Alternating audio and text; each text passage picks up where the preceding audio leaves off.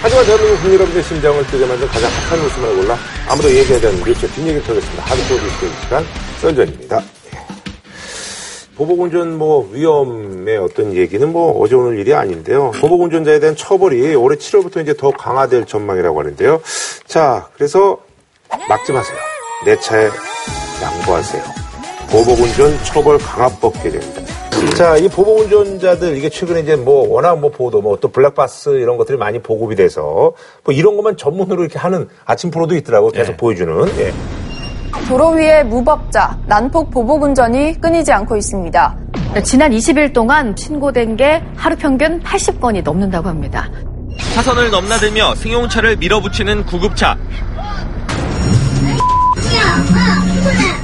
운전자는 차선을 양보해주지 않는다는 이유로 2km를 쫓아오며 보복 운전을 했습니다.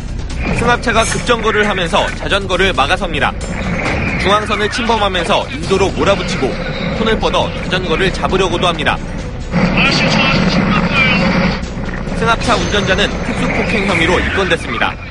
최근 굉장히 급증하는 추세죠, 이게. 조금 잠깐 뭐 이게 뭐 바빠서 이렇게 급하게 좀 가다가 조금 양보를 좀 바라서 이게 예컨대 끼어들 경우가 있지 않습니까? 그러면 그걸 양보를 안 하려고 끝까지 빵빵 그러면서 막그 앞차에 따라 붙어서 조금도 안 비켜주고 네네. 하는 경우도 있단 말이에요.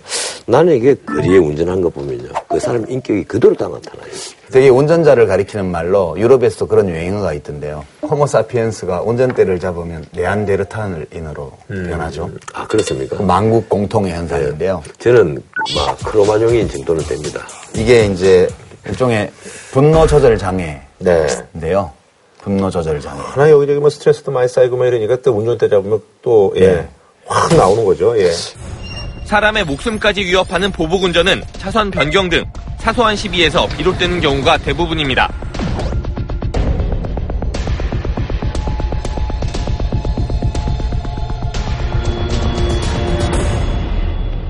그래서 이렇게 생각하라고 어떤 분이 그러시던데 누가 난폭 운전하거나 얌체 운전을 내 앞에서 하면 아 나의 인격 수양을 위해서 부처님이 보내준 사람 예? 아, 아니, 원래는 이 자동차. 그런 얘기를 해결이 내 마음을 잘 다스려야 돼요. 누가 미숙한 운전을 하더라도 아 저 사람은 초보인가 보다.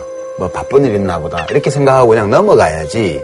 그거를 빵빵거리고 불번쩍거리고 뒤에 바짝 붙이고 이러면 그 사람이 성격 좋은 사람 같으면 아 미안해 난 몰라서 그래서 이렇게 하겠지만 성격 나쁜 사람 같으면 이제 보복을 하기 시작한단 말이에요. 그러니까 내가 먼저 상대방을 도발을 안 하는 게 최선이고요. 그다음에 혹시라도 뭐 시비가 붙잖아요. 그러면 내려 싸우면 절대 안 돼요. 문 아, 딱 야, 잠그고 큰일 납니다. 가만히 있어야 돼요.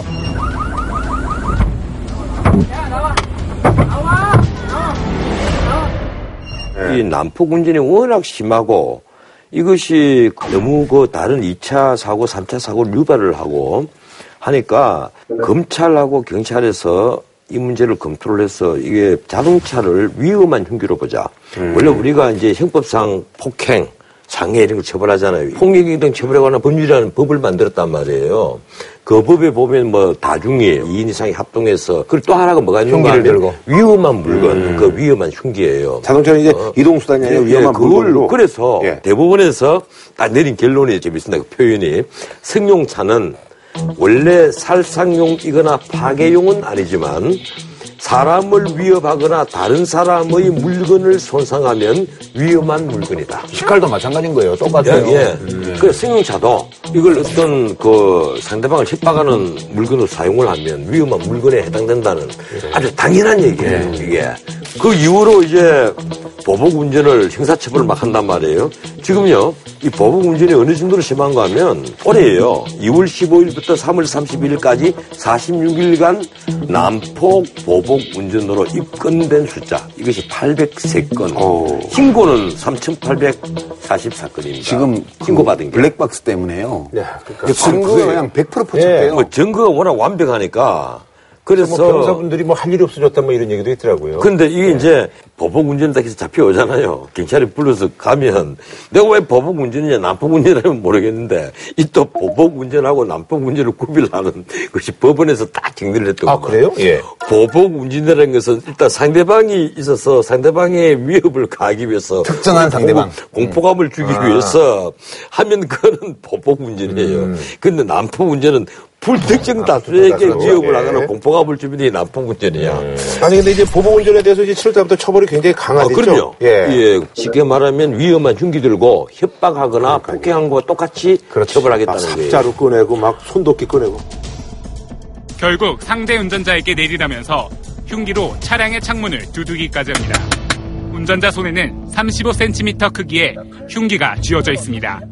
실제로 아, 그, 그렇지 않고 그렇게 운전만 해도 처벌한다는 거죠. 아유, 이렇게 막 이렇게, 예. 예. 그런데 미국 같은 데서는 예. 징역 1년에 처한 것도 많고 외국에서는 이미 오래전부터 엄하게 다루고 있더라고요. 이 그- 문제를. 이게 판사 따라서 또 다르지만 뭐 1급 살인도 뭐 적용한 예가 있다고요. 그럼요. 예. 예. 아, 그거는 이제 보복 운전으로 사고가 나네. 예, 사람이 사망이 이르게 하면 그걸 단순한 그이 아니라. 교통사고 로 인한 기사 행위로 예. 보는 게 아니고 미필적 이 고의예요. 군고의에 의한 1급 살인은 건 군고의거든요. 정확한 일치하는 건 아닌데 이 고의를 가지고 죽이려고 죽였다는 거예요. 네. 그래서 아주 엄하게 처벌하죠. 미국은 특히 총이 저. 총이 있어서 조심해야 되는데요. 예전에 그 교민사회에 유명한 사건인데 누가 난폭 운전한다고 뒤에서 불번쩍번쩍 했다가 그 road shot. 예. 예, 그냥 총으로 쏴 죽인 거예요. 그 내가 절대로 미국으로는 이민 안 가려 하잖아요. 저도 절대 안 가요. 내가 가고 싶은 데는 퀸슬랜드 그리고 스위스 리턴의 오반 그리고 이과수 폭풍 들어가. 근데 이제 그런 데 가려면- 우리 이과수 폭풍 때 날씬할까? 그런 데 가려면 뭐 쩐도 좀 있어야 되고. 특히 또 이게 있어요. 운전면허를 너무 쉽게 주니까. 운전면허 취득을 너무 쉽게 해놔가지고 운전 경험이 부족한 가운데 운전을 하는 분들이 많아졌어요. 그러니까 고속도로 1차로를 시속 90km로 쭉 가는 분 있잖아요. 90km는 그래도 괜찮습니다. 80km? 70km나 60km. 그러니까 뒤에서 거예요. 열받아봤자 그 사람은요 백밀러, 룸밀러를 안 봐요. 그냥 앞만 보고 가는 거지. 근데 그러니까 우리가 알아서 피해 가면서 아 미숙한가 보다 이래야지 뒤에서 쌍욕하면서 이렇게 아니고. 가봐야 그리고 또 맞아. 그 고가의 외제차를 몰고 왕왕 하면서 소음기 제거- 예, 제거해가지고 뭐 시끄럽게. 들면서 간단 말이에요. 그 왜들 저러나. 외제차로 새벽 폭주를 즐기는 모습입니다. 하지만 폭주의 끝은 사고입니다. 나란히 터널을 달리던 외제차 세대 중 한 대가 그대로 벽에 부딪힌 뒤 산산조각 납니다. 속도 제한 장치를 풀고 시속 300km 이상으로 경주를 하다 벌어진 사고입니다.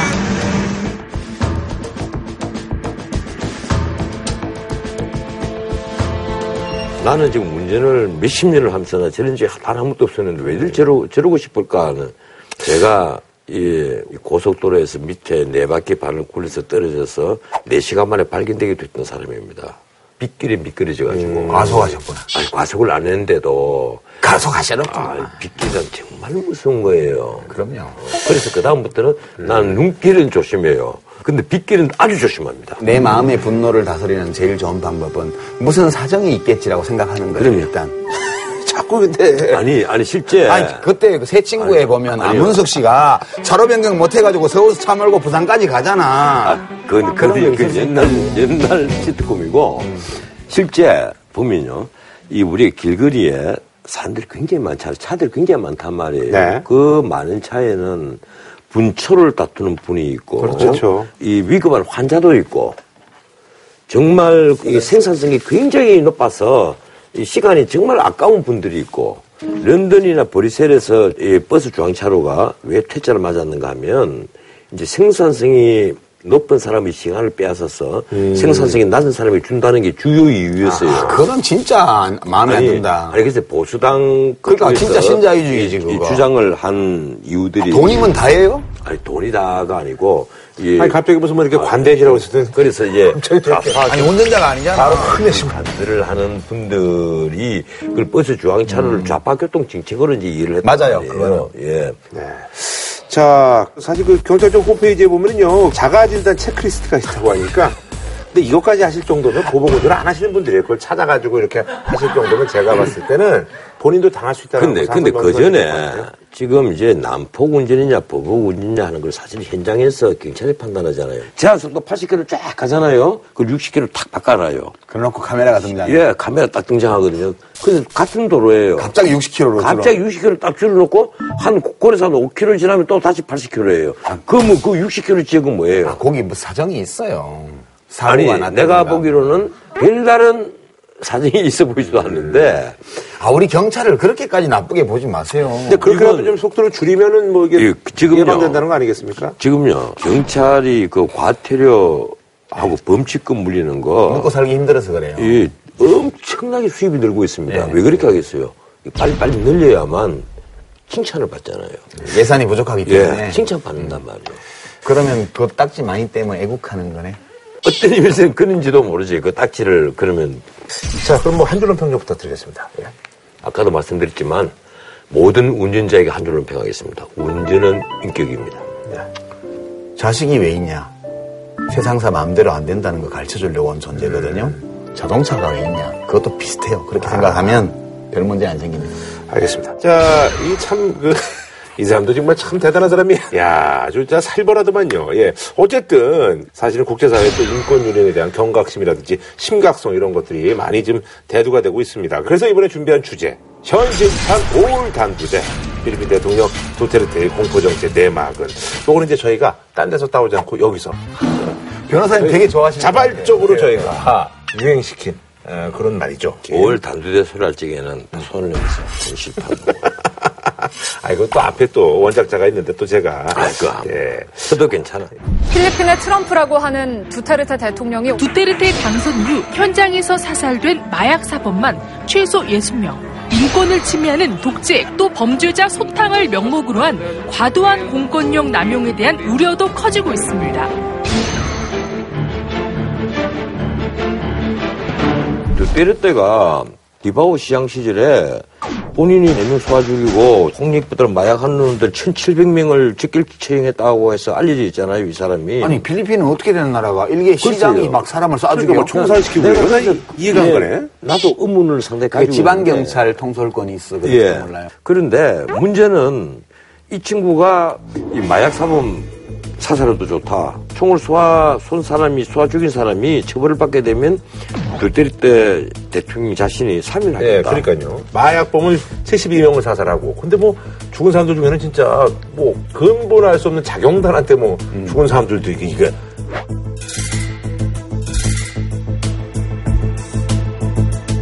과연 아니 외국 한명 그 죽이면 뭐 아, 좀- 살아있든지 죽었든지 간에 마약 용의자? 그 용의자를 하나만 그 제거하면 1억 2천만 원 주는데 우리 돈으로 어, 내 같아도 전직하겠다. 나는 뭐 상권 좀 차고 나는 온, 온갖 을 빌고 다닐 거야. 그 장고 있잖아요. 현상금 사. 옛날에 진짜 현상은 사냥꾼처럼 이렇게 이제 예, 어떻든 자기가 그 사설을 했잖아요. 네네네. 사설하고 나서 또 못하니까 지 딸에게 그러니까요. 그 디바오시 시장 자리를 주고 자기가 뒤에서 엉고 다 한 거예요. 네. 그리고 이제 또 하고 자기가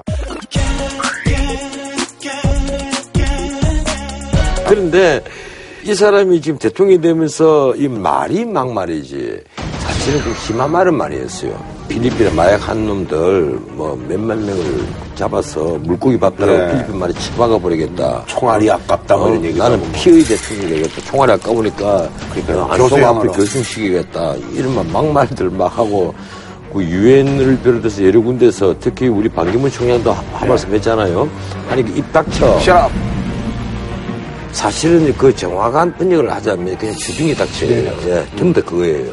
그런데 문제는 경찰관 3,000명 더 늘려갖고 이 마약 사범 사살하면 돈 주고 진급도 시키고 더 잘해주겠다 이래놓으니까 마약 사범들이 네, 자수를. 집이 조금이라도 갖고 있는 놈들은 전부 다 가서 죽을 써갖고 수백 명의 마약 사범들이 줄지어 건물로 들어갑니다. 지난 주말 필리핀에서 약 950명의 마약 사범이 자수에 나서기도 했습니다.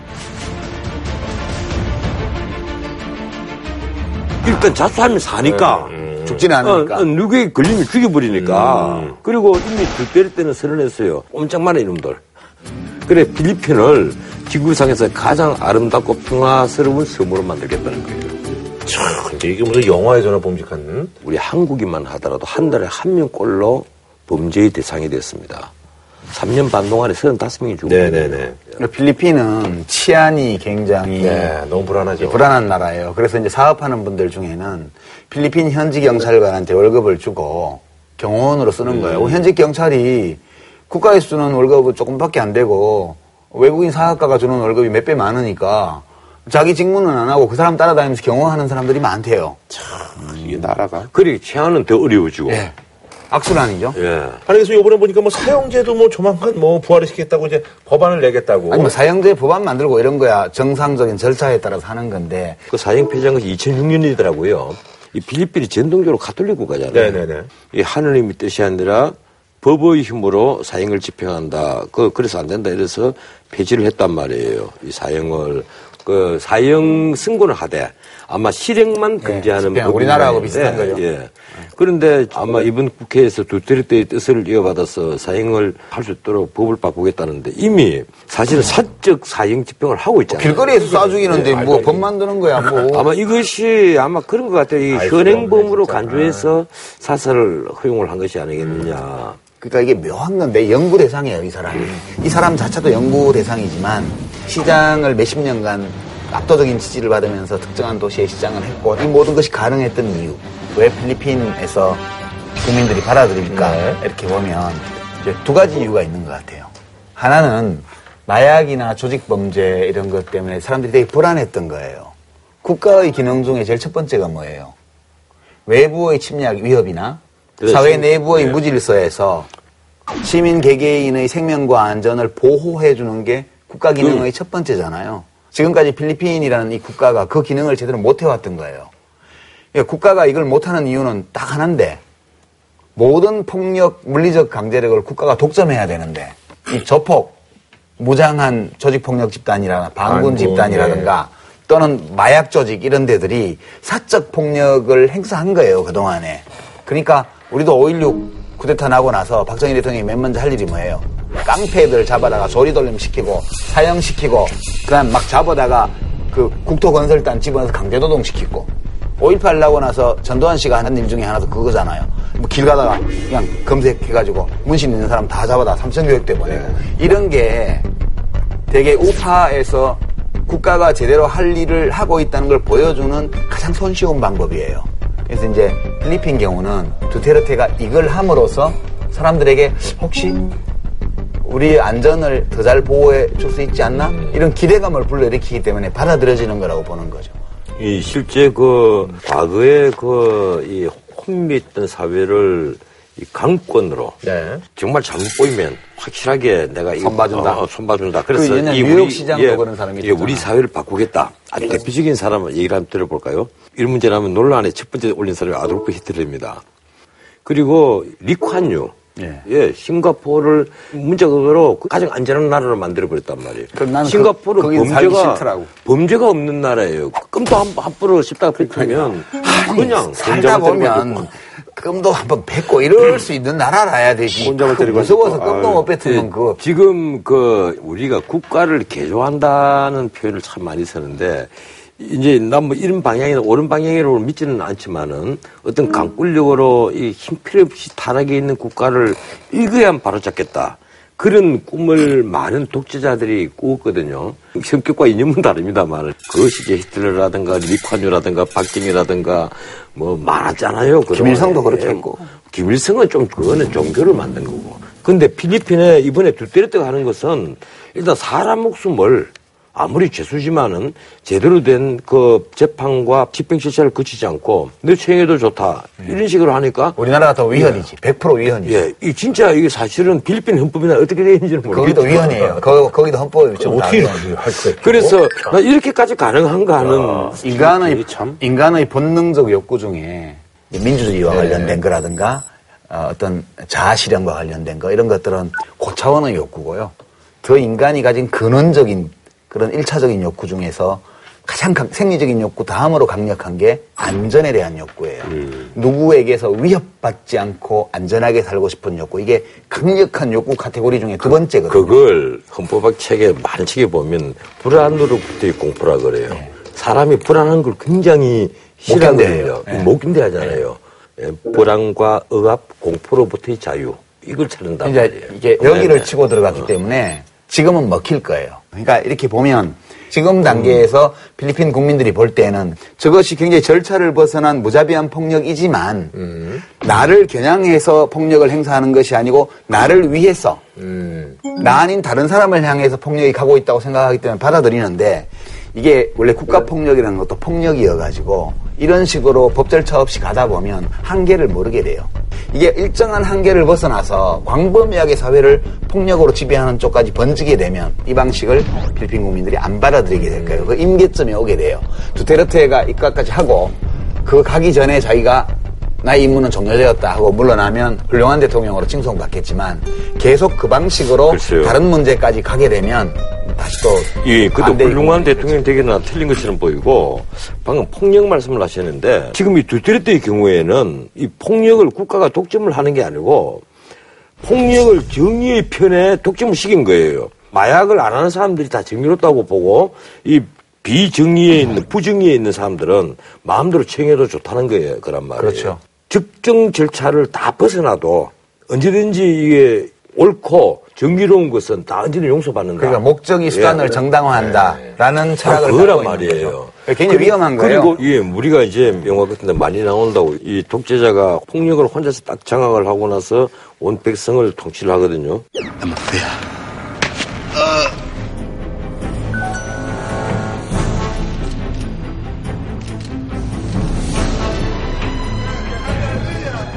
이게 난 두테르테가 자기 자신은 질대선이다 하는데 이 함몰된 것이 아니냐 이런 생각을 해요. 이러다가 뭐 완전 독재자로 갈 근데 그게 이제 좀 냉정한 말인데 6.25 전쟁 겪을 당시만 해도 우리가 국민소득도 필리핀만 못하고 그쵸, 예. 필리핀은 민주주의 전통도 있어요. 예전에 어, 그럼요. 유럽 열강이 예. 지배했던 식민지이기 때문에 네. 그리고 옛날에 암살당한 그 정치인 아키노라든가 그 부인 대통령이 된 네. 그 부인 아키노 여사라든가 이런 훌륭한 민주적 지도자도 많이 있었어요.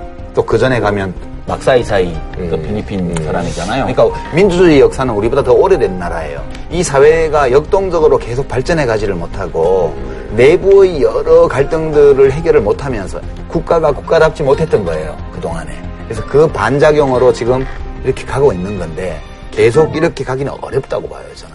아니 근데 뭐 화제를 좀 돌려서 박근혜 대통령은 또 팬이라고 자기가 박근혜 대통령한테 도움이 안 돼. 아니 일단 일단 대통령이 당선되니까 축기를 보내잖아요. 축기를 보내는데 내가 당신 팬입니다. 그거 딱 보냈단 말이에요. 아니 그러니까 오바마 대통령이 내가 당신 빅팬이요, 시진핑 뭐 빅팬이요 이러면 도움이 돼요 우리 대통령한테. 근데 두테르테는 우선 어떤 어법이나 행동이나 이 모든 것들이 교민 사회는 좀 반기는 분위기라고 아, 그러더라고요. 그 교민 사회는 특히 지난 한 1, 2년간은 굉장히 불안했던 네네네. 때문이에요. 특히 마약 범죄 조직이 표적이 돼 있었단 말이에요. 네네네. 돈이 많으니까. 예.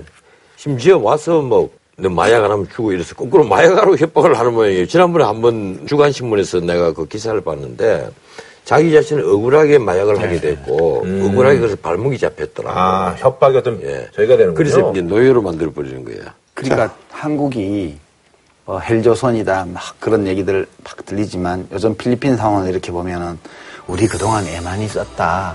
그래도 이나마 정도 되는 나라라도 만들기 위해서 얼마나 많은 사람들이 노력하고 땀 흘리고 피 흘리고 희생하고 헌신했냐 이런 생각 때문에 고마 운 마음도 들고 아니 그런 우리가 민주주의를 한 이유가 딱 그 하나인지도 몰라요. 인권 딱그 하나인지도 모릅니다. 네. 알겠습니다. 짬볶음 한 줄로 평 할까요 그럼? 적당히 하자 두때렸대야 내 때문에 내까지 욕 듣는다. 저는 이렇게 논평할게요. 투테르테 대통령은 진도를 적당히 나가고 나면 멈출 곳을 잘 살피면 좋겠다. 두때렸다가 혹시 이 방송을 본다면. 퇴임을 한, 한 다음에 시간이 있으면 소주 한잔 갑자기 또 네, 그럴 줄 알았어. 아, 지난 그, 연애면 아주 뭐 뜨겁게. 근데 또 이게 또 사회적인 문제이기도 하거든요. 그래서 그 건물주가 이제 리쌍, 힙합하는 그 친구들인데 또 세입자의 갈등이 여러 차례 있었습니다. 예, 근데 이번에 이제 그 법원에서 이제 철거 명령이 내려져가지고 이게 약간의 무력 갈등까지도 빚어져서 한 명이 실신하는 지난 7일 1차 강제 집행이 있었던 서울 신사동 가로수길의 곱창집 앞입니다. 현재 2차 강제 집행이 이루어지고 있는데요. 이 펜스 안에서 실제로 철거 작업이 현재 이루어지고 있고 그 밖에서는 용역업체가 임차인이 대치 중입니다.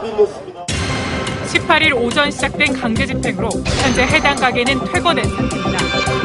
오늘 전 쫓겨났어요. 저는 굉장히 나쁜 임차인이고 뭔가 불법을 하고 뭔가 땡깡을 쓰는 거고 그런 거 아니고요. 나중에 합법적으로 바꿔주겠다는 건 리쌍 측이었어요. 아, 그래서 이번에 준비한 주제. 헤어지지 못하는 세입자, 떠나가길 바라는 건물주. 리쌍의 그 노래 제목이거든요. 저희가. 나는 솔직히 말해 리상을 이번에 알았어. 미성 인도잖아. 내가 웃는 게 예, 웃는 그거 게 하는, 예, 아니야. 그 유명한 그러니까요. 친구들인데, 예. 지금 집 사놓고 웃는 게 아니야 지금. 내가 워낙 요사이 그 두뇌가 복잡해서 아, 나온 지 꽤 된 친구들이 이 친구들. 한 10년 됐어요. 게리. 예. 뭐 게리 예능에 많이 나와요. 근데 난그 친구는 거의 안안 나와요. 아 러닝맨밖에. 어쨌든 근데 이제 뭐 이게 리상, 리상이 뭘 의미하는 거예요? 아니, 그 그게- 유식한 사람 설명해 해봐. 리상이 뭘 의미하는 이게요. 거예요? 그런 걸 알려고 하지 마세요. 아니요. 그냥 리쌍은 그냥 이게 리쌍이구나. 상- 게 일본어인가? 선생님, 그게 아니라 이 친구들이 게리 길이에서 그 리가 둘이 있다고 해서 리쌍이에요. 이 친구들 이제 그 닉네임이거든요. 예. 네, 리상 하는 꼭 일본식으로 들리니까 그렇지. 한국어를- 리쌍. 어, 리상. 어, 그 예. 시인 이상 선생님의 본명 알아요? 네. 뭔데? 김혜경 아닌가요? 저는 몰랐는데. 그대를 문화인으로 인정합니다. 교황님 같으세요. 예.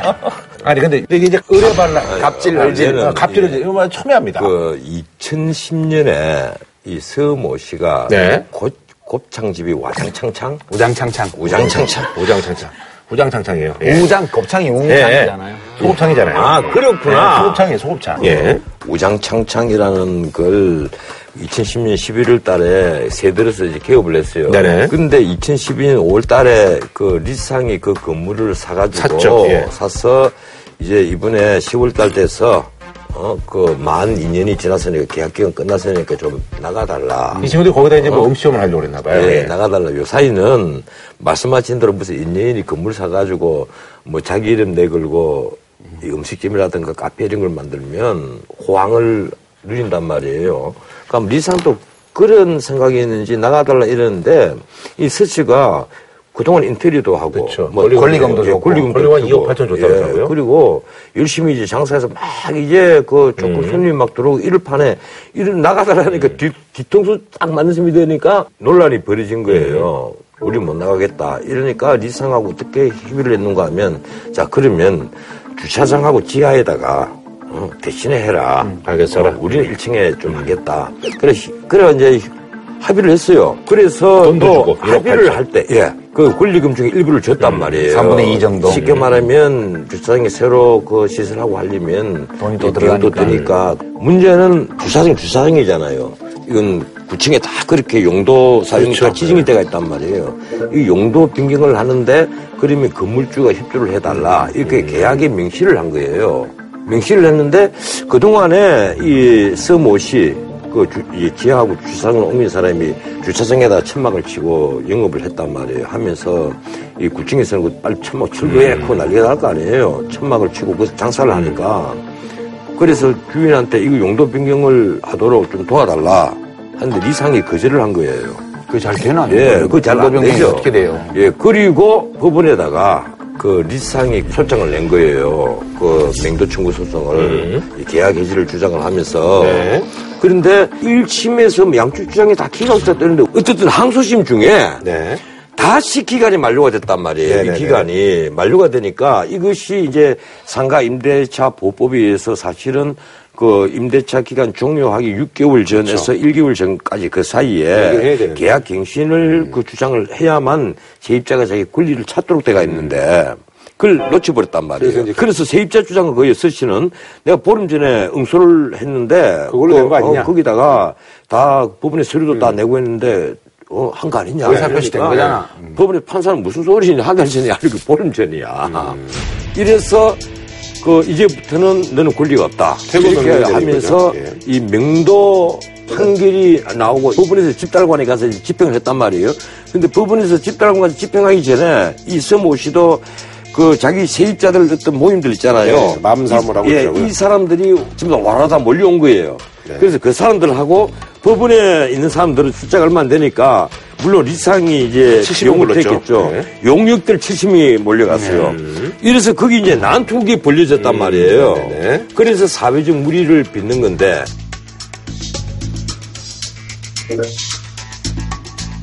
저도 사실 그 저기 어 작년에 제가 이제 그 전세를 이제 탈피 아니요. 제가 이제 그 제가 들어가야 되는데요. 이제 계약 기간이 이제 만료가 11월 달인데 제가 그걸 깜빡하고 잊었어요. 그래서 이제 한 12월 초에 이제 전화를 드려서 아, 좀 제가 한 11개월 정도 시간을 드릴 테니까 그 정도에 좀 집을 비워주시면 어떠냐라고 했더니 아니다. 나는 그냥 살겠다. 그래서 제가 월세를 살게 생겼습니다. 그뭐 답이 없더라고요. 안 돼요. 이러니까 뭐 어떻게 안 되더라고요. 예. 살데 없으면 내가 어머니하고 걔하고 내 차하고 있으니까 내 2층 서재 있는 집고 빌려줄게. 절대 가지 마요. 맨날 안 구박 갑니다. 받아. 네, 맨날 구박 받아. 절대 가지 마. 어디 살 데가 없어갖고 변호사님 옆에 가서 살아. 아니 저는 뭐냐. 예. 내하고 한 그 10개월만 같이 살면 개그가 굉장히 고급화돼. 제가 뭐 거기서 개그 배울 일 있어요. 그 제가 뭐 문화생도 이 김구라를 미래의 그 역사에 남는 한국의 찰리 셰프로 내가 키워보겠다는데. 스랩스틱이 안 돼가지고. 그거 한, 한 달만 있어봐. 아니, 아니, 아니. 그래서 이제 그 SNS상에서 이제 건물주의 갑질이냐, 혹은 어. 세입자의 을질이냐 이걸로 해서 첨예하게 지금 나눠지고 있는데. 그래, 근데 그- 두분 생각은 어떠세요? 이번에 리쌍 건물 사태에서는 리쌍도 억울한 점이 좀 있어. 왜냐면 이분이 이미 이제 6년이 넘었어요. 그죠? 그러니까요, 예. 그 뭐. 이미 6년이 SNS상에 그런 넘었고. 리쌍이 건물 들어서 처음부터 막 무자비하게 한 게 아니고 협상도 많이 했고 뭐 이렇게 아래층으로 옮겨가고 영업을 또 하겠도록 해줬고 원래 이제 지불했던 권리금 자기들이 들어올 때 했던 게 한 3분의 2 정도는 또 지원을 해줬고 그랬잖아요. 그런데 지금 이렇게 몰리는 거는 유명인이라서 그런 면이 좀 있죠. 그래서 좀 연예인들이나 이런 유명인들이 집을 살 때는 좀 잘 보고 사야 돼요. 이, 그런데. 그걸 어떻게 알아요? 아니, 아니, 근데. 면밀하게 조사해야지. 예. 근데 을질이라고 주장하는 쪽에서는 그동안에 보면 연예인이라고 해서 늘 코너에 많이 몰렸다는 거예요. 그동안에 많은 뭐 누구 누구 이름 거론하기 몇명 있었잖아요. 이 사람들이 다 언론에 다 주목을 받고 결국은 세입자들 원하는 쪽으로 많이 다 해결이 다 됐거든요. 리상도 그래서 당한다. 이것이 이제 을질 주장이고 갑질 주장은 70명이라는 용역들 동원해가지고 이게 많은 짓이냐. 네가 그렇게 속여가지고 지하하고 주차장을 내몰아 놓고 어? 결국은 이 서모 씨는 결국은 그동안에 들인 비용 못 찾고 결국은 집주인 바뀌니까 쫓겨나는 것 아니냐 이런 얘기고 이론적으로는 그 이제 진보와 빈곤이라는 유명한 책에 음. 나와 있는 거죠. 어, 기술 진보와 문명 발전의 모든 경제적 과실이 네. 땅 주인, 집주인 손에 다 들어간다. 왜 문명이 발전해도 빈곤이 사라지지 않는가?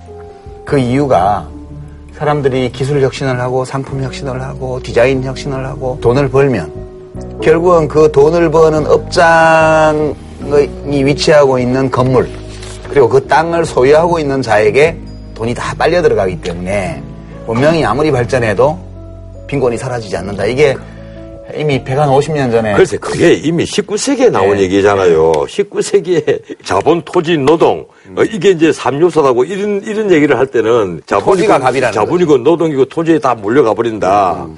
이런 얘기인데 요 사이는 자본, 노동, 토지의 시대가 아니란 말이에요. 요 사이는 근데 이제 강남 가로수길도 그렇고 뭐 강북으로 오면 홍대앞, 네. 지금 한남동. 상수동, 네. 뭐 또 최근에 경리단길 연남동 이런 뭐 데들이 새로운 문화를 만들어내는 사람들이 집세 싼 데에 가서 예. 멋진 공방을 만들거나 멋진 전시실을 만들거나 뭐 이제 맛있는 식당을 만들거나 뭐 특이한 뭐 특이한 뭘 카페들, 카페를 한다든가 예. 이렇게 해서 그게 슬금슬금 모여들어서 그게 장사가 잘 되잖아요. 그럼 집주인들이 처음에는 싸게 줬다가 그렇죠. 그다음에 내가 할 테니까 나가 이렇게 쫓겨나고 또 세를 주거나 아니면 자기가 직접 하거나 아니면 임대료를 계속 올리는 거예요. 그러니까 이게 그 모든 혁신의 과실이 집주인 더 엄밀하게 말하면 땅 주인이죠. 땅 주인은 다 빨려 들어가는 거예요. 이 임대료가 계속 올라가요. 이거를 이제 젠트리피케이션이라고 예. 해서 처음에 그 지역을 명소로 만든 업체들은. 쫓겨나는 거야. 이게 이런 거죠. 저수지에 뭐 누가 노력을 해서 고기가 많아졌어요. 그러면 거기 어업권 가진 사람이 와서 막 잡아대는 거야. 막 잡아대고 나면 이제 고기가 안 잡혀. 아니. 그거 비슷해. 실제 미국에도 미국에도 이제 소거리 같은 데 그런 일이 많이 있었다고 그러잖아요. 네, 미국이 원조죠. 예, 진짜 문화인들이 다 따라 버리니까 옛날 같은 명소가 유지가 될 리가 만무하잖아요. 거기 대자본들이 들어오고 프랜차이즈 들어오고 이래가지고.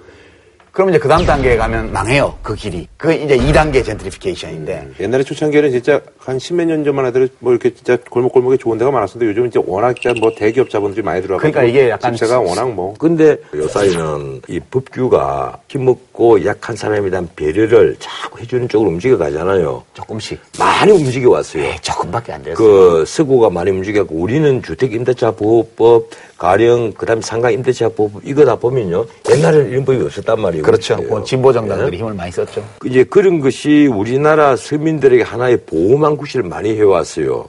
그런데 또 한편 이 그러한 것을 악용을 하는 사람들이 있단 말이에요. 일부 아주 일부지만 예, 악용을 해서 예컨대 어느 집이 그이 근지당에 들어가 있잖아요. 그러면 방마다 다 임대차 계약을 해가지고 다 세를 줘버려요. 그래서 네. 사기 치는 거지. 그 집을 경락받은 사람은 활짝 뛰는 거예요. 경락 받으면 안 돼요. 네, 경락받은 사람은 집마다 최소 이제 보장해줘야 되는 임대차 보증금 갚아줘야 돼요. 네. 갚아줘야만 자기가 비로소 명도를 받을 수 있는 거예요. 그건 잘못 산 거니까. 네, 이제 이런 식의 그 악용을 하는 사람들이 있고 법리적으로 보면 소위 임차인들을 보호해주는 어떤 규정들은 사실은 민법의 자유계약의 원칙을 깨는 조항들이란 말이에요. 제약하는 거죠. 지금 주택임대차 보호법, 상가임대차 보호법 보면 법률 전문가가 보더라도 너무 골치 아프게 만들어놨어요. 아니 근데 이 상가임대차 보호법이 약간은 그. 세입자한테 업격하고 건물주한테 관대하다라는 그런 얘기들이 있는데 거기에 대해서는 아, 좀 그거 아니에요. 호황을 누리는 건물주들은 에, 그 말씀에 해당될지 모르겠지만 예, 근데 가로수길이라든가 경리단길이라든가 그런데 뭐 건물 갖고 이런데 뚱뚱거리면서 벤치 타고 다니고 이러면 두 분이 말씀이 맞아요. 그런데 공실이 50%가 넘는 빌딩을 갖고 있는 건물주들은 하루하루가 좀 지옥입니다. 부동산을 갖고 있는 사람들이 대부분 금융채무를 다 끼고 있을 수밖에 없어요. 금융채무가 없다 하더라도 그 건물에 그 들어있던 여러 가지 세입자들 있잖아요. 빌딩에. 이런 사람들이 이제 경제가 불황이 되면 떠나간단 말이에요. 그러면 보증금을 다 돌려줘야 되잖아요. 그럼 자연스럽게 금융 부채를 일으키게 돼요. 그러니까. 파산해서 경매 물건이 불황되면 엄청 나오잖아요. 예. 이제 그것도 바- 비극인데. 바로 그거란 말이에요. 그것도 비극인데 이 땅을 가지고 하는 돈 놓고 돈 먹기 식의 게임이 우리의 삶을 지배하고 있어요. 지금 이 후기 자본주의 시대에. 그래서 우리가 좀 뒤늦기는 했지만 더 강화해야 된다고 보고요. 더불어민주당이 이제 지금 이제 임대차 보호법 개정안을 냈는데 이제 현행 계약갱신 청구 기간은 5년에서 10년 및 무제한으로 하고 임대료 상환율도 정하고 그러니까 한 해에 올릴 수 있는 네네네. 임대료 네. 상승폭을 제한하고 네. 그다음에 계약 기간을 세입자에게 좀더 네. 유리하도록 늘리고 이런 내용들이죠. 그뭐 나도 그 법안을 다 훑어봤어요. 그런데 지금 5년으로 돼가는 걸 10년으로 늘리자고 하면 이 건물주들 있잖아요. 10년 동안 발목 묶어놓은 거 똑같은 거예요. 예외가 있잖아요. 재건축을 제한을 해도, 하거나 이러면 예, 아, 물론 예외는 있는데 제한을 해도 너무 그 제한을 하면 이게 너무 한다는 생각. 다수의 가난하고 어려운 사람들을 위해서 소수의 돈 많은 사람들이 행사하던 재산권에 조금 더 많은 제약을 가하자. 이게 아니, 이제 지금 자- 지금. 제약이 보기보다는 상당하단 말이야. 나는 지금 나는 그런 건물. 나는 지금 세놓고 있는 건물 하나도 없어요. 혹시 이게 누군가 오해를 할까 싶어서 아, 하는 예. 얘기인데, 근데 나는 항상 이 원칙을 좀 지켰으면 싶어요. 그 양쪽을 공평하게 하되 힘없는 사람에게 조금 더 배려를 해주는 것. 나 그게 원칙이라고 보거든요.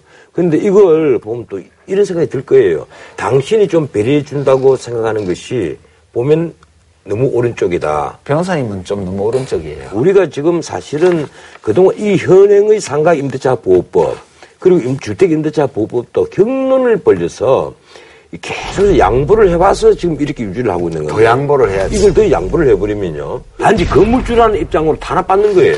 예, 근데 그, 이 계약 갱신 청구 기간 청구기간. 같은 걸 전 세계에 이런 전례가 없다.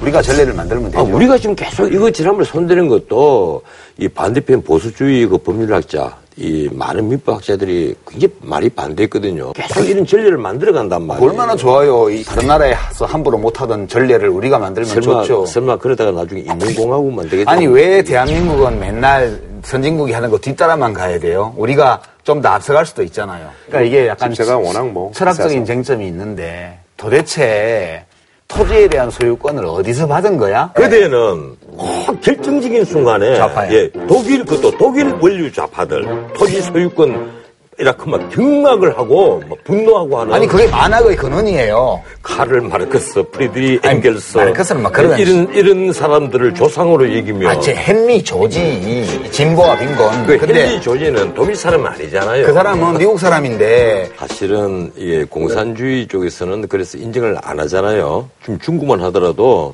이 토지 사용권이에요. 백 년, 그렇죠? 백 예, 년. 예, 사용권이란 말이에요.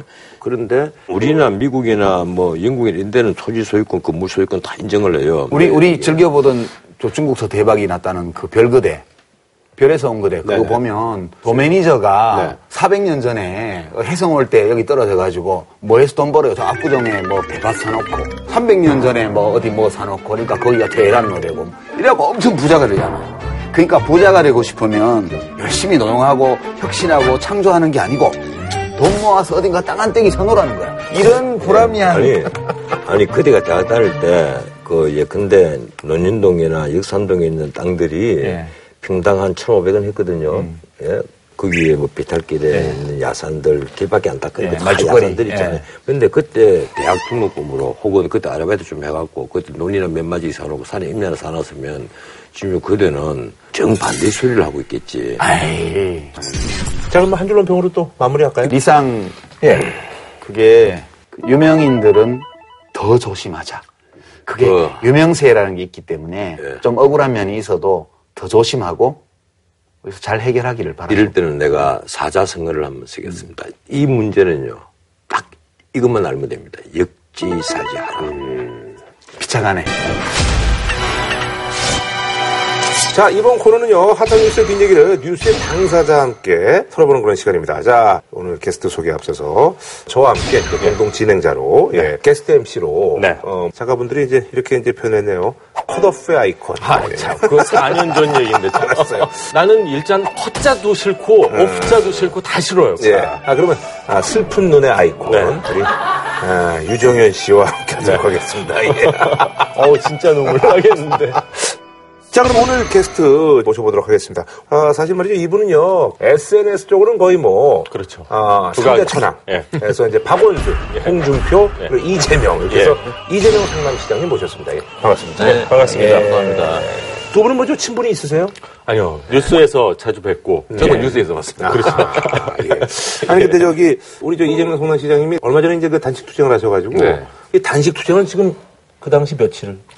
열 하루 정도. 어, 그러면 쉽지 않은데. 네. 몸은 괜찮으세요?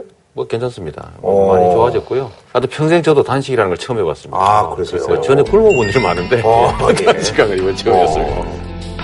근데 그게 단식하고 그러면 내가 좋아하는 음식이 삼겹살에서 갑자기 삼겹살은 쳐다보기 싫어졌다라든지 뭐 이런 게 있나요? 고춧가루가 싫어졌어요. 아, 갑자기? 네네. 아, 몸에서 안 받는 아, 예, 고춧가루가 너무 충격이 너무 많아요, 목에. 아, 그래요? 그 김치를 못 먹겠더라고요. 아, 지금? 네네. 아, 그럼 뭐 이게 약간 애기로 바뀌신 건가요? 그런, 그런 핑점이 있는 거죠. 네, 맞습니다. 아, 이게 제가 그래서 생각이 든 게, 아, 이 외국인들이 김치를 처음 먹었을 때 이 기분인가 보다 했어요. 아, 그러세요? 네. 어, 지금도 그러세요, 그럼? 지금도 좀 그렇습니다. 아, 그러시군요. 주로 그럼 백김치 위주로 좀 백김치, 드시면- 예, 뭐, 그냥 양념 특별히 안 해. 근데 백김치 찾으려면 어디 힘들 텐데. 제가 가끔 가는 음식점에 백김치를 잘 안 드셔서 그래요. 어. 배달 받아서 먹고 있습니다. 아, 아니 근데 저기 SNS 워낙 많이 하시는데 네. 병원에서 쉬고 있는 와중에도 이걸 계속 하셔가지고 와이프 여러분들이 좀 걱정하시겠어요 가족분들이 어, 근데 스마트폰은 이제 저한테는 사실은 이제 그 일종의 무기이기도 하고 방, 또 방패이기도 하고 해서 안할 수가 없죠. 어, 제가 이런 얘기 하긴 좀 그렇지만 실제로 이제 뭐 영향력 있는 언론들은 사실 이런 문제 잘 언급 안 해주잖아요. 다 어렵잖아요. 그러니까 저라도 이거 알려야 되니까 직접. 음. 그러니까 누워서 주로 하는 게 스마트폰으로 한 명이라도 알리는 거죠. 아하 그리고 그래서 어떤 그 시민께서는 아 근무 시간에는 좀 SNS를 좀 그만해라 이게 너무한 거 아니야 그러니까 이게 어떤 분이 그렇게 말씀하셨잖아요. 눈 뜨면 출근이고 눈 감으면 퇴근이라고. 음. 잘 기억이 안 나시나 봐요.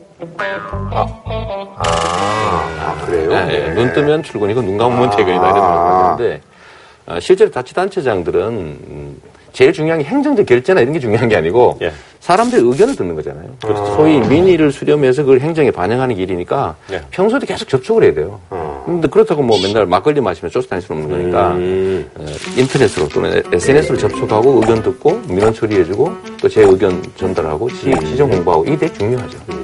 제가 그걸 잘 활용하고 있는 편입니다. 네. 거의 죽자 살자로 하고 있죠. 아 그러시군요 그래서 그 파격적인 그런 것들 많이 하시는데 그래서 시장실을 개방하셨다 아 요거는 근데 이제 뭐 퍼포먼스 아니냐 뭐 이렇게 이제 생각하시는 분들도 많으시겠어요 어, 아시다시피 성남시 청사가 호화청사라고 호화청사. 그래가지고 아. 아방궁청사 뭐 이렇게 해서 옛날에 그 이대엽 시장님 네, 네. 어, 잘 아시는 그 영화배우 출신이신데 엄청나게 많이 들었거든요 돈이 네. 이게 3,400억이 들었는데 이걸 많이 써야 단가가 떨어지지 않습니까?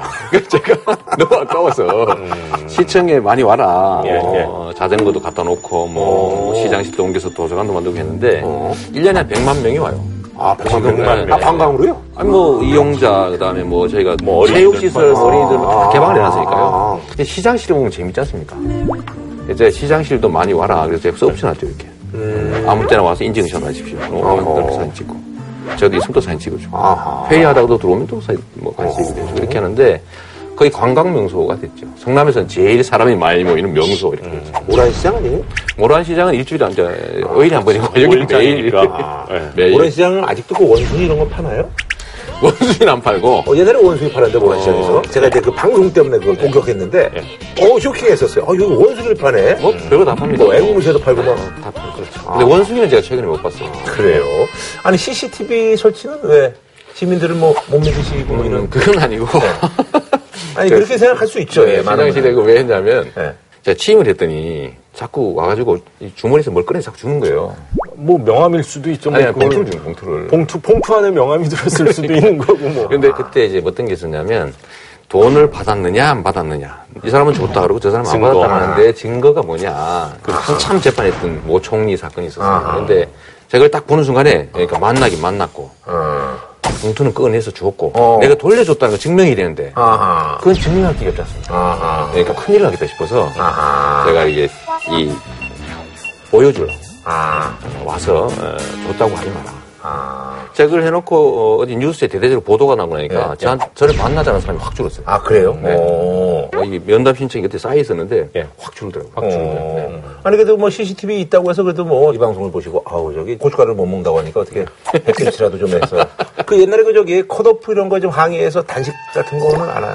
그런 생각은 안 하셨어요? 그런 생각은 못 해봤어요. 일단은 예. 내가 정신이 없는데 육체까지 망가지면 난 갈 수도 있다 이런 생각에 저는 근데 이제 단식 투쟁 하시는 분들한테 가장 궁금한 게 네.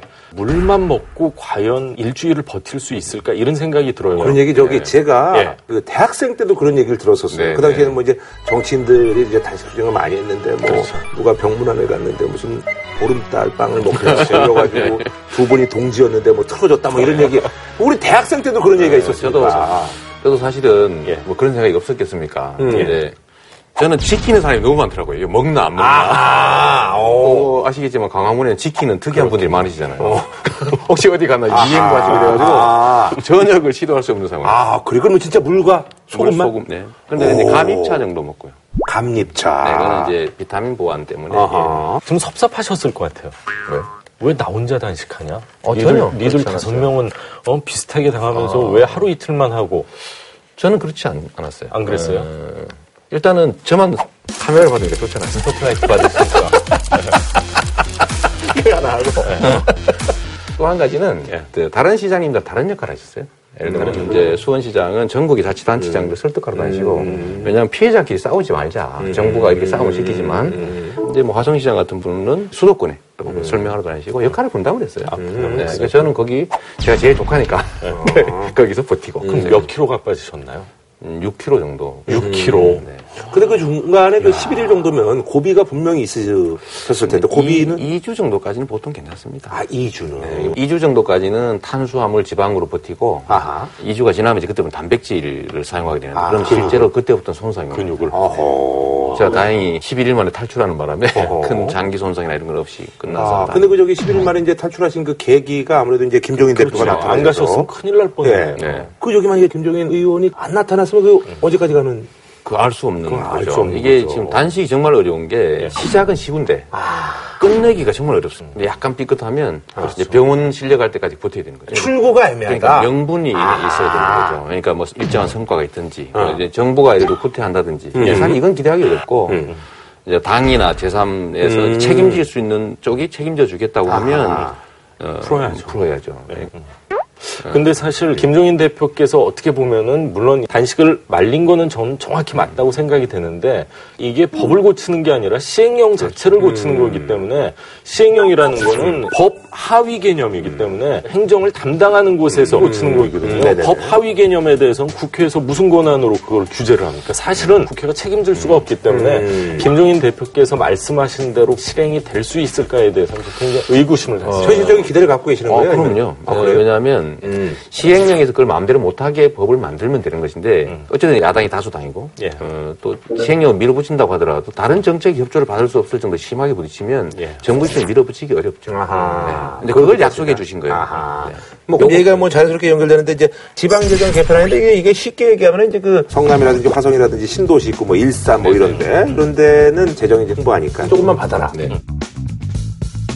이게 도세 배분 문제인데 각 광역시나 도가 이 자체적인 지방세를 어떻게 처리할 것이냐는 문제를 도가 위임받아서 결정하고 그렇죠. 있거든요. 근데 이걸 중앙정부에서 권한을 뺏어가지고 중앙정부에서 마음대로 하겠다는 것이라서 네. 이건 제도적으로 문제가 있죠. 근데 저는 또 조금 반대 시각인 게 이거는 어떻게 보면 이제 국민들이 어떤 세금을 갑자기 올렸을 때 조세 저항이 있듯이 지방자치단체 장들 입장에서도 요구하는 건 있는데 국가 입장에서는 이거를 확 풀어줬다가는 컨트롤을 할 수가 없으니까 국가 입장에서는 어떻게 보면 어, 경제권을 쥐고 있는 엄마와 어떻게든 조금 뺏어 보려는 아빠와의 싸움. 뭐 비유가 비슷할지 모르겠는데 저는 그렇게 보고 있습니다. 그런데 그 저기 이런 말씀 예. 드리면 그런데 그 얼마 전에 이제 저하고 이제 그 썰전 2부에서 예, 이제 예. 선거 뒷얘기 하실 때랑 또 느낌이 많이 좀 다르시네요. 어떻게요? 그때는 그 컷오프 얘기를 많이 하다 보니까 예. 굉장히 뭐 정신 못 차리고 예. 약간 그랬는데 지금 또 이제 약간 왜 앵커 느낌으로 해서 왜 그러냐면 제가 4년 동안 행안위 아, 했어요. 네, 기본적으로 그렇기 이해가 때문에. 아, 기본적으로 기본적으로 지방자치가 1995년부터 시작 된 거 아닙니까? 21년째인데 실질적인 지방자치제가 시행이 못 되고 있어요. 왜 그러냐면 경제권을 안 줬는데 어떻게 합니까? 재정 자립이 안 되니까 네, 재정 자립이 안 되기 어, 때문에 의미가 없어 사실. 오늘 또 얻어 걸렸네. 그러니까 얻어 제대로 걸렸네 오늘. 아니 그나저나 저기 구체적인 그런 뭐 그 강론은 잘 모르겠습니다만 어쨌든 떨어지는데 돈을 좀 더 주고 뭐 이거잖아요. 그렇죠. 예. 네. 말은 그런데 네. 여기 대전제가 잘못된 게 있어요. 음. 이 여섯 개 도시는 부자 도시인 건 맞아요. 도시가 부자인 건 맞는데 1인당 예산은 더 적어요. 그 왜 그러냐면 정부의 보조를 받지 않습니다. 그러니까 정부 보조를 받는 금액하고 지금 문제된 예산을 합치면 다른 도시가 더 많아요.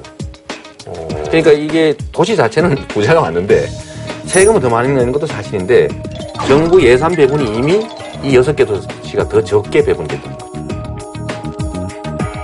제가 이걸 증명을 하려고 하나 만들어 왔거든요. 아, 이미요? 아, 아, 네. 이걸 또 만들어 오셨어요? 어, 제가 이- 이- 방송사에서 준비한 줄 알았더니 제가 만들어. 아 그래요? 예, 잠깐 보시죠. 아 근데 이거 저기 이거 확실한 거 맞아요? 아, 물론이죠. 예, 아니, 제가 명색이 100만 도시 시장이 아, 그럼요. 예, 예. 공무원이 소인구조 작성을 예, 적어봤습니다. 예, 예, 알겠습니다. 지금 말하는 건 이 조정 교부, 도 교부금 얘기하거든요. 예.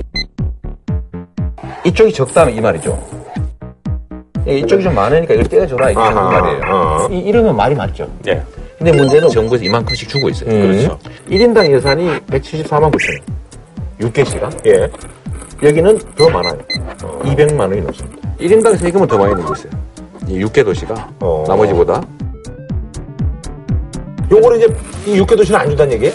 어, 그럼 그래서 불교부 단체예요. 불교부 단체. 아하. 정부 그러니까 보조금이 없는 세출보다 세입이 더 많기 때문에 이제 정부에서는 줄 필요가 없다 해서 비용보다는 안 주는 거죠. 많다. 그렇죠. 근데 그 불교부 단체가 여섯 개예요? 여섯 개, 여섯 개 아, 단체. 서울시까지 하면 일곱 개. 일곱 개.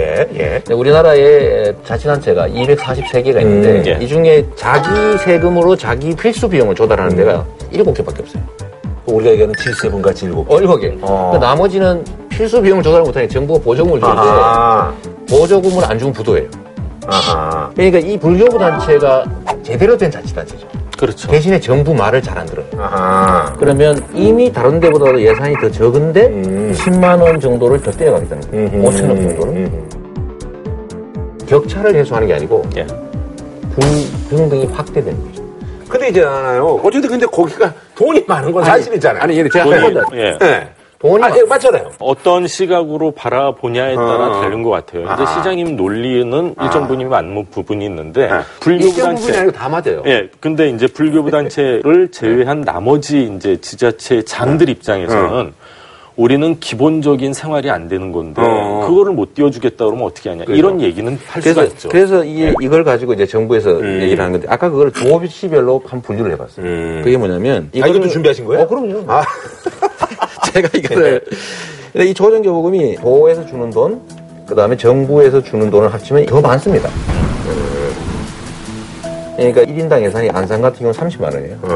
안양은 27만 원, 부천은 25만 원. 그러니까 이 불거부단체가 이걸 안 받는데 지금 이제 도에서 주는 것도 이제 줄이겠다는 얘기 아니에요? 지금? 근데 요거를 이렇게 떼 가지고 10만 원씩 다 아하. 빼서 일로 주겠다 이거예요. 근데 요걸 안 보여준 거죠. 예. 어, 그러니까 실제로는 도시가 부자인 건 맞지만 그 도시를 관할하는 자치단체는 다른 도시보다 더 가난한 거예요. 예. 이게 역차별을 갖고 있는 거지. 근데 이제 이렇게 되면은 여섯 개 불교부 단체 가운데 교부금을 받게 되는 지자체가 생기지 않습니까? 생기죠. 왜냐하면 그걸 뺏어가면 뺏어가면 필수 비용을 조달을 못해. 그러니까 그럼 정부에서 또 대주는 거죠. 지원을 해주겠다. 예, 그래서 이게 바로 문제의 핵심이죠. 교부단체가 전국에 거의 다인데, 그냥 99%인데. 그렇죠. 이 교부단체는 정부의 보조가 없으면 부도예요. 그럼 어떻게 되겠어요? 정부에 완전히 의존하게 됩니다. 아까 말씀하신 거죠. 지방자치가 실제로 안 되고 있다는 이 말씀인데, 더 심각한 문제가 있어요. 이 교부단체는 정부의 보조금을 받으니까 아끼면 어떻게 되겠어요? 정부에 반납해야 돼요. 아껴서 필수 비용이 줄어들잖아요? 정부가 주는 보조금이 줄어들어요. 딴 용도 못 써요. 그럼 불용액으로 넘어가네요. 어, 그러면 불용이 되면 정부에 돌려줘야 돼요. 정부에 그래서. 어떻게 해야 돼요? 최대한 써야 됩니다. 이걸 교부세의 역설이라고 해요. 교부세를 주게 되면 시민이 내는 세금을 열심히 막 써 없애야 돼요. 필수 비용이 더 부족하게 만들어야 돼요. 그럼 지원금 더 줘요. 그런데 불교부 단체는 어떠냐면 공사비로 5억을 아끼면 그 5억으로 주민들한테 뭔가 딴 걸 해줄 수 있는데 교부 단체들은 5억을 아끼면 정부에 돌려줘야 돼요. 그 예산이 낭비가 되겠습니까? 안 되겠습니까? 그게 이번 이 조치로 세 개가 또 늘어나는 거예요. 세 시가. 그래서 이것도 하나 만들었어요. 시가. 요 얘기 하실 줄 알고. 예. 이게 불교부 단체가 많이 늘어나야 됩니다. 그러니까 정부의 지원을 받지 않고 자체적으로 계속 줄고 데는 있네요. 줄고 있죠. 예. 현재 일곱 개밖에 없는데 네네. 이번에 하면 네 개로 줄어든다. 음흠. 즉 예산을 낭비하는 것이 강요되는 자치가 불가능한 사실상 관선 자치체가 점점 늘어난다는 거죠. 그래서 문제인 거죠. 그래서 이게 돈 뭐- 얘기가 아니다. 성남시 누가 우리가 돈을 뺏겨서 못 살고 잘 살고 문제가 아니라 예. 이러면 지방자치제도 자체가 통째로 무너진다. 그 말씀. 근데 이제 시장님 말씀을 듣고 이제 혹시라도 오해하실 시민들이 계실까봐 말씀을 드리는데 현직으로 계신 모든 시장님, 군수님들은 예산을 기본적으로 아껴 쓰려고 하지 일부러 있다고 해서 막 쓰려고 아, 그러진 그렇죠. 않아요. 제가 그래서 그 예. 말씀을 한번 좀 더 드리려고 예, 하는데 예, 현재 대한민국 지방자치 제도상으로는 예. 어, 시장, 군수, 구청장님들이 예산을 아낄 유인이 적다는 거예요. 그렇죠. 저희도 이제 그 뉴스를 통해서 네. 이런 얘기까지는 사실 대중들은 잘 모르시잖아요. 그래서 성남에서 무슨 뭐 청년수당에서 뭐 돈도 주고 뭐 이런 것들이 다 이래서. 그렇습니다. 출산했을 때 물품을 주고. 저는 그래서 이제 잘 몰라가지고, 야, 이 보란성이 장사가 잘 되나 보다, 뭐 이렇게 해서 이제 그렇게 생각을 하게 됐었는데, 네, 네. 아, 그런 것 때문에 그렇게 되는 그래서 거죠. 우리는 예산을 아 끼면 아낀 만큼 딴 용도로 제가 자율적으로 쓸 수 있어요. 아, 근데 그럼 이렇게 되면은, 이거 못 하는 거 아니에요? 어, 거의 못한다고 봐야죠. 아하. 이 숫자가 저희는 참 놀라울 정도였는데 예. 사실 정부를 제가 약을 많이 올린 게 문제예요. 또 왜 그러셨어요? 사실 정부를 제가 약을 많이 올린 게 문제예요. 또 왜 그러셨어요? 대한민국은 못해도 성남은 합니다. 자꾸 이렇게 얘기를 했는데 다른 자치단체들한테 비교한 게 아니고 어, 성남은 이렇게 한다. 예산을 아, 껴서 아, 그거는 지금 뭐 본인이 후회하시는 거예요? 아니 후회는 안 하죠. 지금 와서 이렇게 관계를 후회하는데 뭐 나가니까. 어떻게 하겠어요. 네. 이건 제가 뭐 계속 해야 될 일이니까요. 예.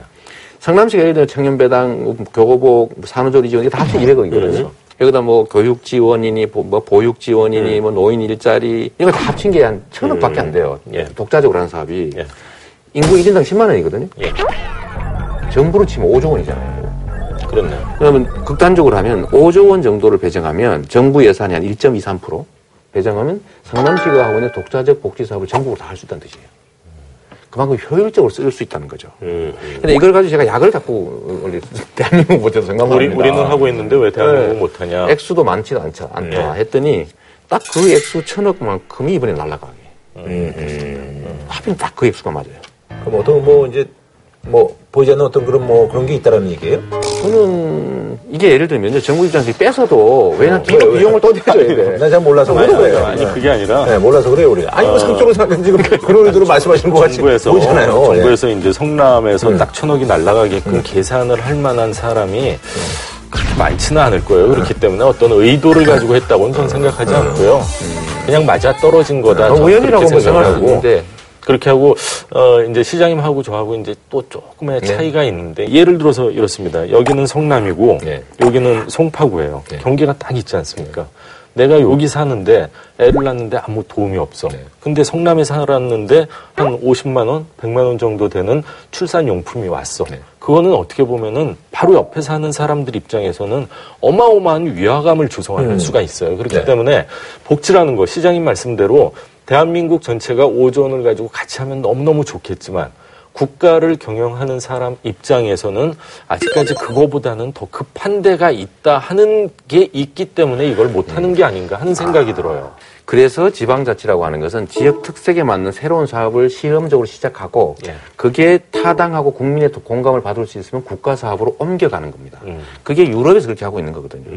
그래서 유럽은 대개 지방자치단체에서 먼저 어떤 제도를 실험을 하고 어 훌륭하다 평가 좋다 효율적이다 하면 그걸 국가 정책으로 받아들이죠. 그렇죠. 근데 우리나라는 그걸 원천적으로 막고 있다는 거예요. 예를 들면 청년배당 훌륭하다. 예. 좋네 하면 정부가 하면 되죠. 그래서 성남시가 하고 있는 청년배당 전국적으로 다 하는데 6,700억이면 되거든요. 예. 어, 어, 괜찮네 하면 하고 아니다 그러면 안 하면 되는 거죠. 또 일각에서는 이런 주장을 해요. 이제 성남시의 그 지방세 수입의 4분의 3 정도가 분당구에서 나오는 거지 않습니까? 그럼 분당구 주민 입장에서는 우리한테서 나온 세금은 우리한테 써야지 왜 다른 구한테 똑같이 쓰느냐? 이 논리는 우리한테 우리한테? 어, 아니요. 우리는 구청이 세 개 있긴 한데 제가 다, 다 임명직이에요. 아, 아, 임명 규모가 적으니까. 예. 그렇기 때문에 분당 주민들 입장에서는 4분의 3의 예산을 우리한테만 써줬으면 좋겠다 하는 논리도 또 맞지 않나 하는 생각이 아, 야. 그럴듯하죠. 네. 아, 그럴듯, 아니. 그럴듯해요. 아, 그 결국 그렇다는 얘기는 아니라는 얘기네. 왜냐하면 아니, 이렇게 면전에 보면서 이렇게 아셨다 그러면 됩니까? 그럴듯하다. 아, 근데 아, 이게 뭐냐면요. 이건 지방세예요. 예. 해당 지역에 쓰기 위해서 따로 거둔 거라고요. 그러니까 그건 하나의 공동체 단위로 쓰는 게 맞죠. 원래 우리나라 행정은 시와 군 단위로 행정하는 겁니다. 구청은 보조기관들이에요. 예. 구청에서 내는 세금 자기들이 혼자 쓰면 안 됩니다. 왜냐하면 성남시는 하나의, 하나의 공동체니까. 분당구에서 내는 세금을 분당구에 쓰면 안 되죠.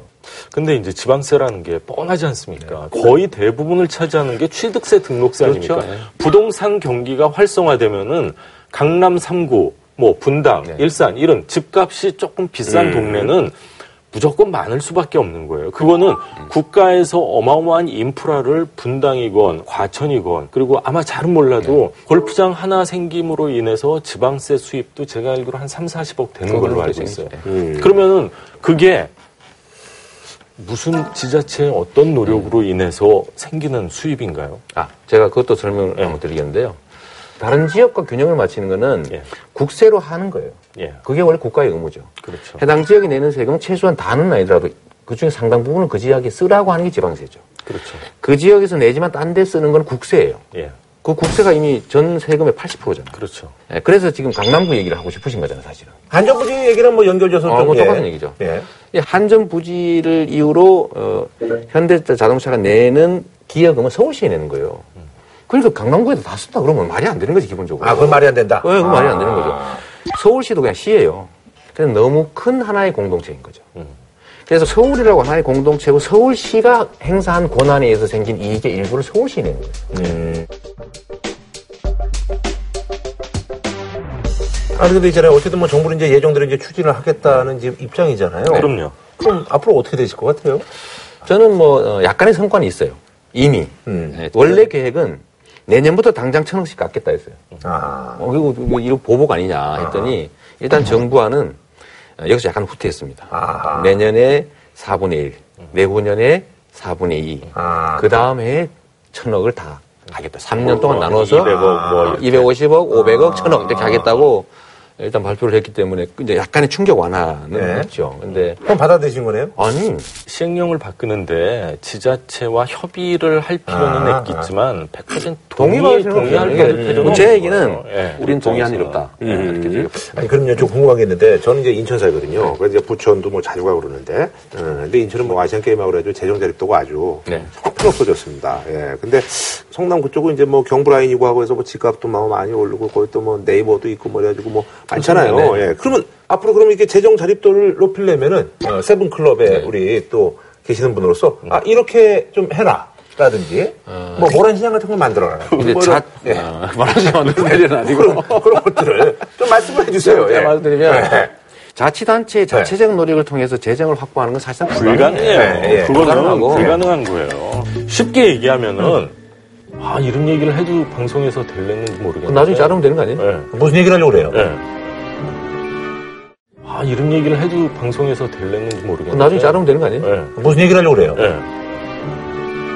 너희 동네 땅값 올려라 이거밖에 없어요. 그거 나가도 될 것 같은데?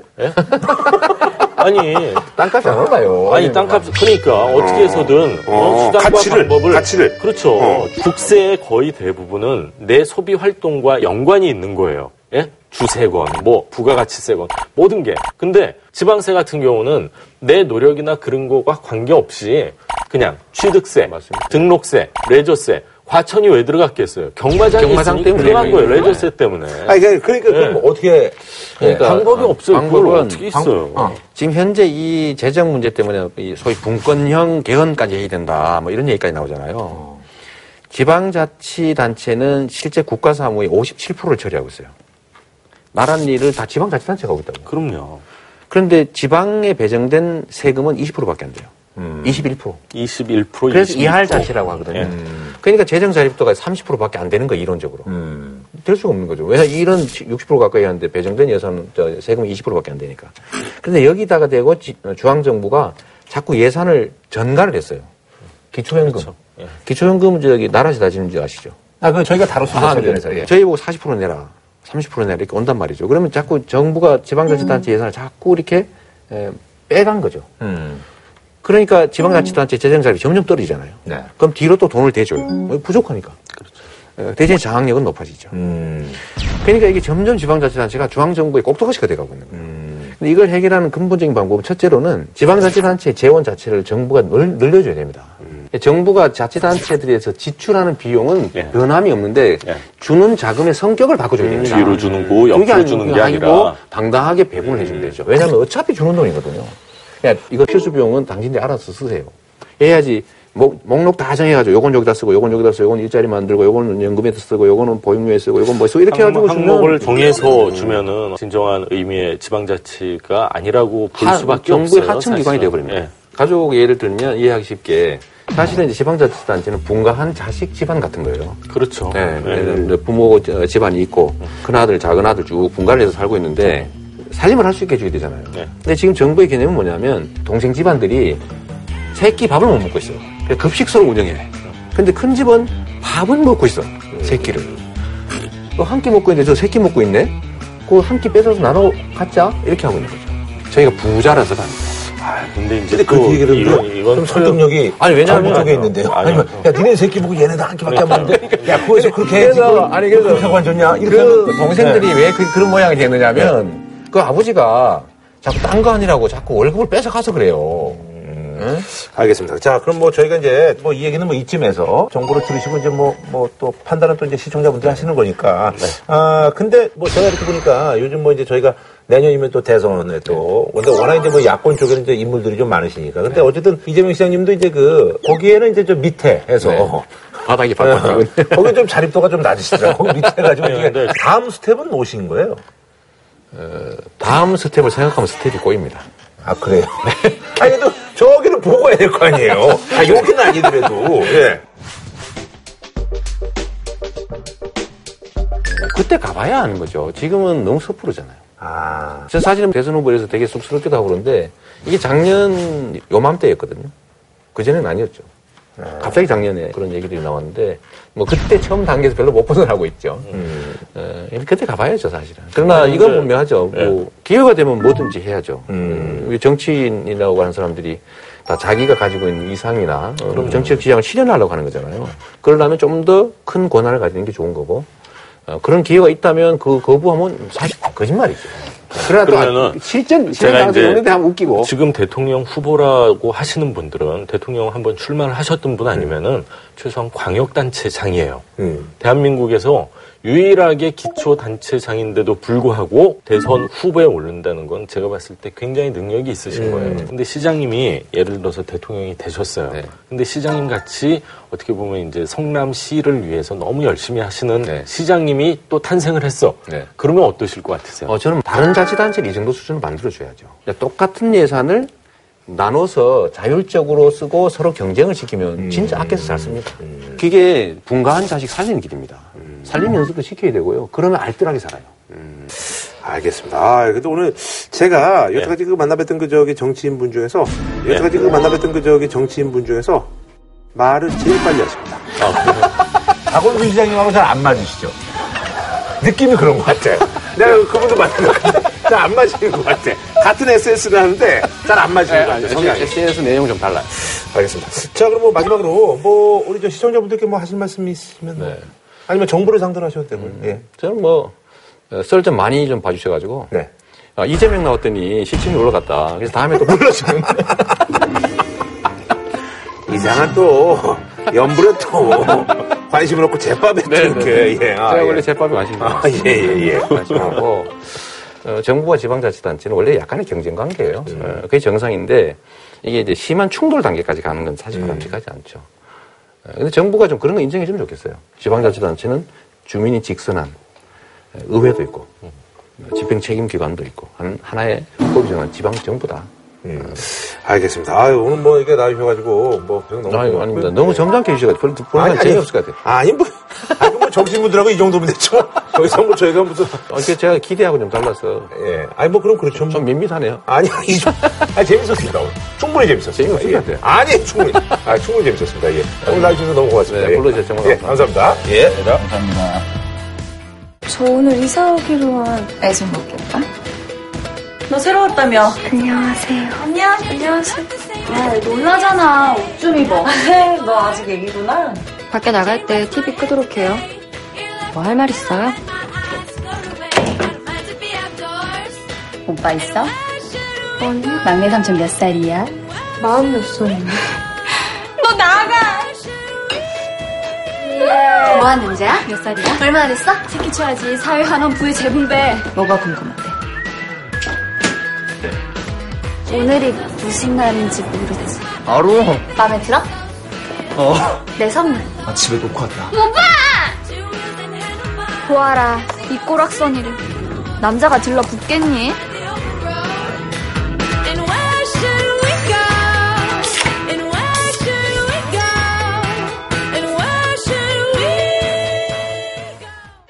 자격증 패스할 땐 이패스 코리아에서 백화점 상품권을 한우 특등심 한 가지만 싸게 파는 명인 등심에서 문화 상품권을 드립니다. JTBC